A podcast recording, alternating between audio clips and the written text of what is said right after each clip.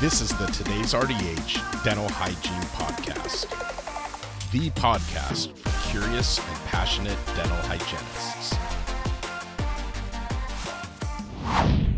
Three Simple Steps for Revitalizing a Dental Hygiene Career by Rossi Thapp. RDH BASDH. Are you starting to doubt your dental hygiene career? How many times have you found yourself going back and forth asking, is this the right career for me? Do you struggle with finding fulfillment from your job because you're so exhausted? We commit to the dental hygiene profession because we love what we do. We love being educators. We love to form connections with dental patients, and we love having a sense of purpose. When your dental hygiene job is pulling you in 10 different directions daily, however, it can be hard to remember why you started in the first place. Here are a few ways to get back to loving what you do. 1. Find structure. Dental hygienists are used to working on a very structured schedule. Typically, one patient every hour is what we're used to. And when that doesn't go as planned, the rest of the day is chaos. It's important to schedule your hobbies as well. Whether you're working two days a week or five days a week, find time to do something you love. I love to stay active. It's a way I really stress and just clear my head of the million thoughts running through my mind every day. At the very beginning of my career, I dedicated one hour of my time right after work to just hitting the gym to release some endorphins.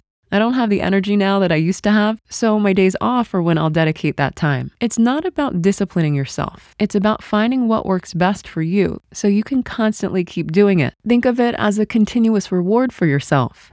Two, go where you're appreciated.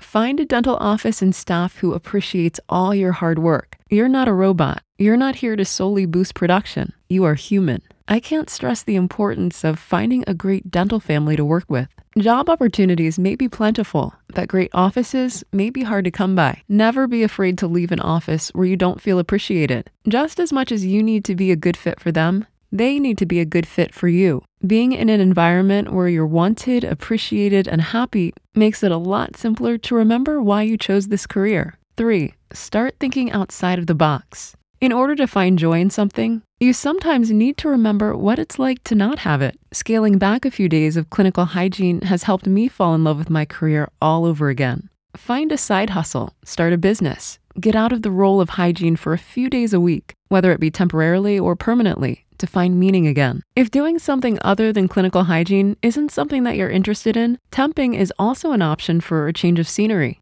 The feeling of being stuck and boxed in can sometimes cause us to experience burnout without even knowing it. In closing, you may not be tired of your career. You may just be in an office that doesn't share the same patient standards as you. Don't be fearful of finding joy in other places or breaking out of the stereotype of what a typical hygienist is. To help you get back to loving what you do, before surrendering to your thoughts of uncertainty and deciding to step away completely from a career that you've worked so hard for, it's worth putting in the effort to fight for it. Thank you for listening to the Today's RDH Dental Hygiene Podcast. Subscribe on Apple Podcasts, Google Podcasts, Spotify, Stitcher, or wherever you listen to your favorite podcasts.